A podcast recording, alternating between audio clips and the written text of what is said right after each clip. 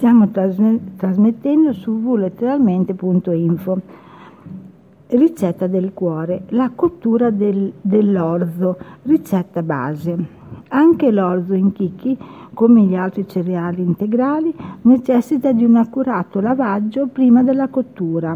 Nelle ricette che seguono proponiamo l'uso dell'orzo decorticato, una via di mezzo tra il più rustico orzo mondo e il raffinato orzo perlato.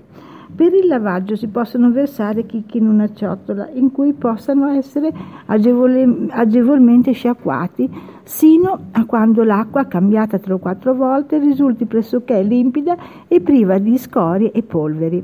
A quel punto è consigliabile lasciare l'orzo in ammollo in acqua per almeno 6 ore, ma si potrà prolungare il tempo anche sino a 12 o 24 ore, in modo da ottenere un maggior ammorbidimento del cereale. L'acqua dell'ammollo verrà poi impiegata per la cottura ed è perciò importante prestare attenzione al rapporto tra i volumi, che dovrà essere da una parte di orzo e per 3 parti d'acqua. Trascorso il tempo dell'ammollo, l'orzo va messo in pentola con l'acqua.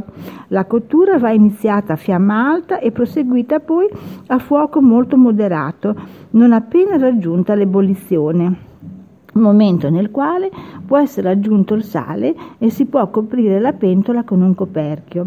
Se si notasse un certo affioramento di impurità al momento dell'ebollizione, si potrà avere l'accortezza di schiumare l'acqua. L'orzo decorticato dovrebbe essere cotto in circa 60 minuti al totale assorbimento dell'acqua, senza che necessiti di alcun intervento. Non è necessario né consigliabile mescolare durante la cottura. In ogni caso si può fare una prova d'assaggio per controllare la consistenza dei chicchi. L'impiego dell'orzo decorticato nelle zuppe richiede invece un apporto d'acqua maggiore a tempi di cottura, che possono variare a seconda del risultato che si vuole ottenere.